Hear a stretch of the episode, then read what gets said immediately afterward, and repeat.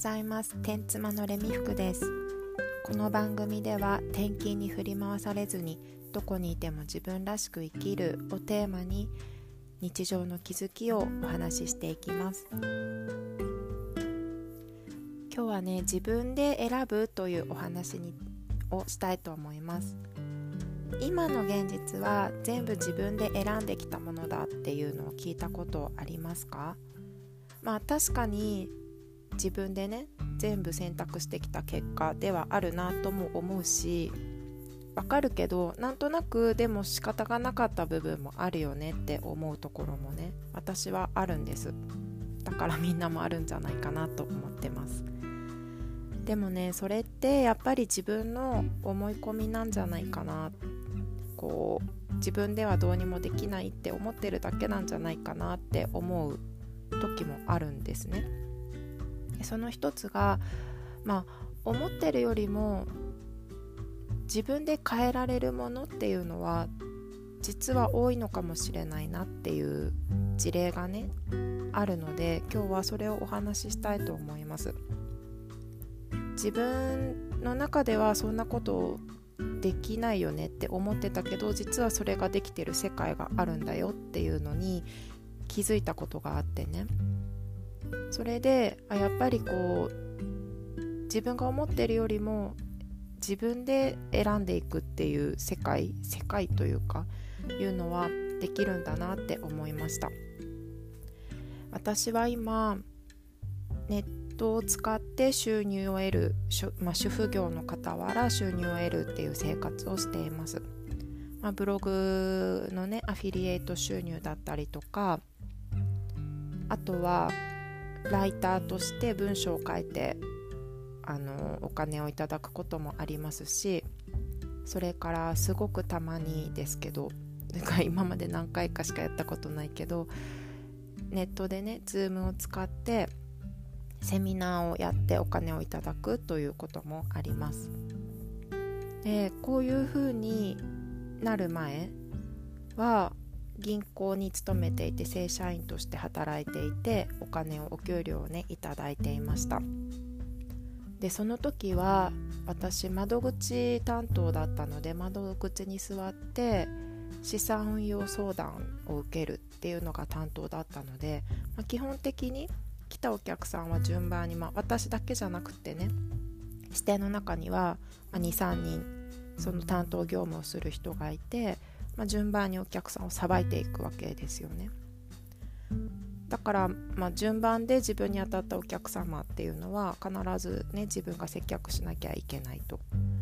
いうお仕事でした。だからお客さんをね選ぶ、まあ、すごい反りの合わない人とかやっぱりいるんですよね。でもお客さんを選ぶっていうことはできっこないなって思ってたんです。でねこうやって今インターネットを使ってお金を得るようになってみてそこで見た世界っていうのがね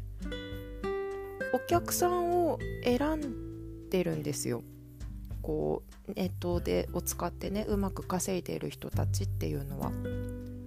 それをね知った時にああお客さんって選んでいいんだって思ったのすごいびっくりしたんです。でしかもそのお客さんをね選ぶことでことはどっちにとってもいいことなんだというふうに言うんですねみんな。そういうふうにやっている人たちはみんな言います。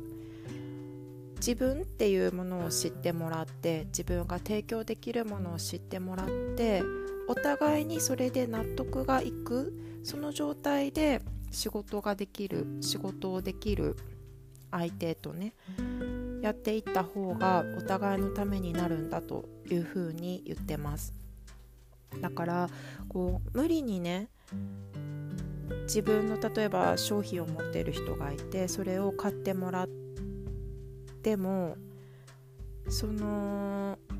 相手にとっては自分の商品が合わないかもしれない。だったら買ってもらわない方がいいっていうような考え方なんですよ。特にコンサルティングとかこう対面でそのお客さんと1対1でコミュニケーションをとっていくようなお仕事をされている方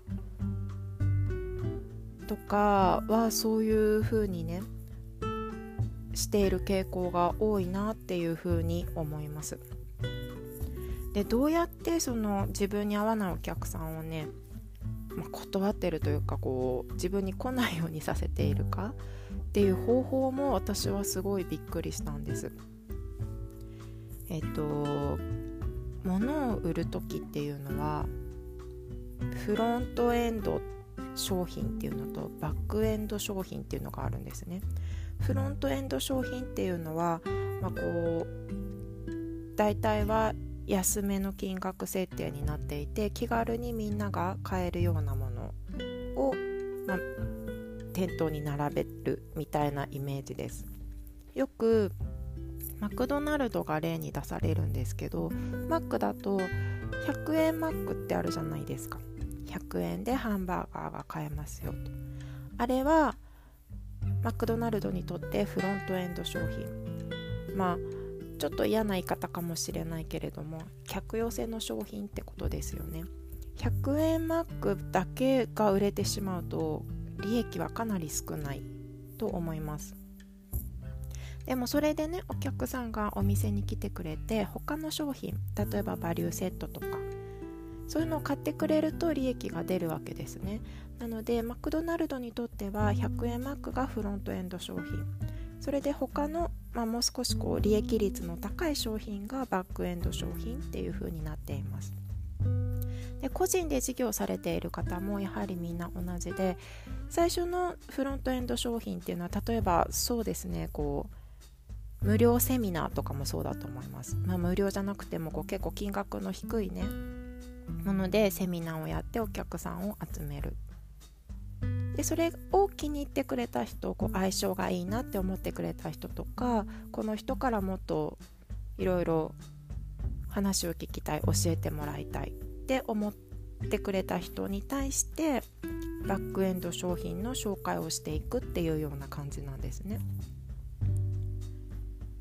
だからバックエンド商品その本当に売りたいものっていうのは表に出してない人もたくさんいて表に出しておくと意図しないお客様までこう自分のところに来てしまうからそうするとお互いにとって良くないからもうバックエンド商品は本当見えないところに 置いておいてフロントエンド商品でこう好感触何て言うのかなこうこの人の役には立てそうかなって思った人にだけ案内をするとかねそういうやり方をしているんですね。本当に私それが衝撃で何て言うのかな商品を持って売ってる人って自分の商品がねたくさんの人に売れた方が嬉しいだろうなって思ってたんです。というかお客さんを選ぶってねそんなことうまくいかなくないかなって思ってたんだけれども実際にやっぱりね結果を出している方っていうのは今言ったようなやり方をされていてお客様もこう成果が出るし自分もこう成果が出る結果が出る。お互いにとっていい関係の人にだけ主力商品を売るっていうのかな。いうのをやってました。これってでも私が会社員として働いていた時には全く想像もつかなかった。そんなのできっこないよねって思ってたことだったんだけれどもねちょっとこう別の世界に足を踏み入れるだけでむしろそっちの方が常識見たくなってるんですよね。だから自分では無理かなって思ってることでもやっぱりねそこは自分で選ぶっていうことができるんですよ。自分でねだからまあ会社員でそれをやるのは難しいかもしれないけれども本当にねその何て言うのかな辛かったら お客様を選べないのが辛いとかねそういうのを思っている人がいたら違う世界に飛び込んでみるとむしろそのお客様を選ぶことの方が基本的な考え方になってしまったりするんですよね。だからねこんなことありえないよな私にはできないよなって思っているようなことでも実はその場所を動いてみるとね全然できることなんじゃないかなって思ったりします。そういうふうに考えると自分ではこれは選べないよねって思っているようなことも実は自分で選ぶことができるんじゃないかなというふうに思っています。うん。ねまあそうすると、まあ、結局ね環境を変えるっていうことになるのでかなり大きな出来事になりますから一歩を踏み出すのがね結構大変というかまあそれでねうまくいくかどうかもわからないっていうのもあるしね。だけど選べない選べないっていうことはないのかなっていうふうに思いました。転勤生活もこうやってねこう転々としていく生活が嫌だったら職を変えたりとか自分が転勤のない会社に就職をして一家の大黒柱になったりとか。選ぼうと思えばやりようはあるんですよね。まあそれがね結果いい結果になるかどうかとかみんなそれが家族の幸せにつながるかどうかっていうのはまた別の話にはなってくるんだけど選べるんですよ。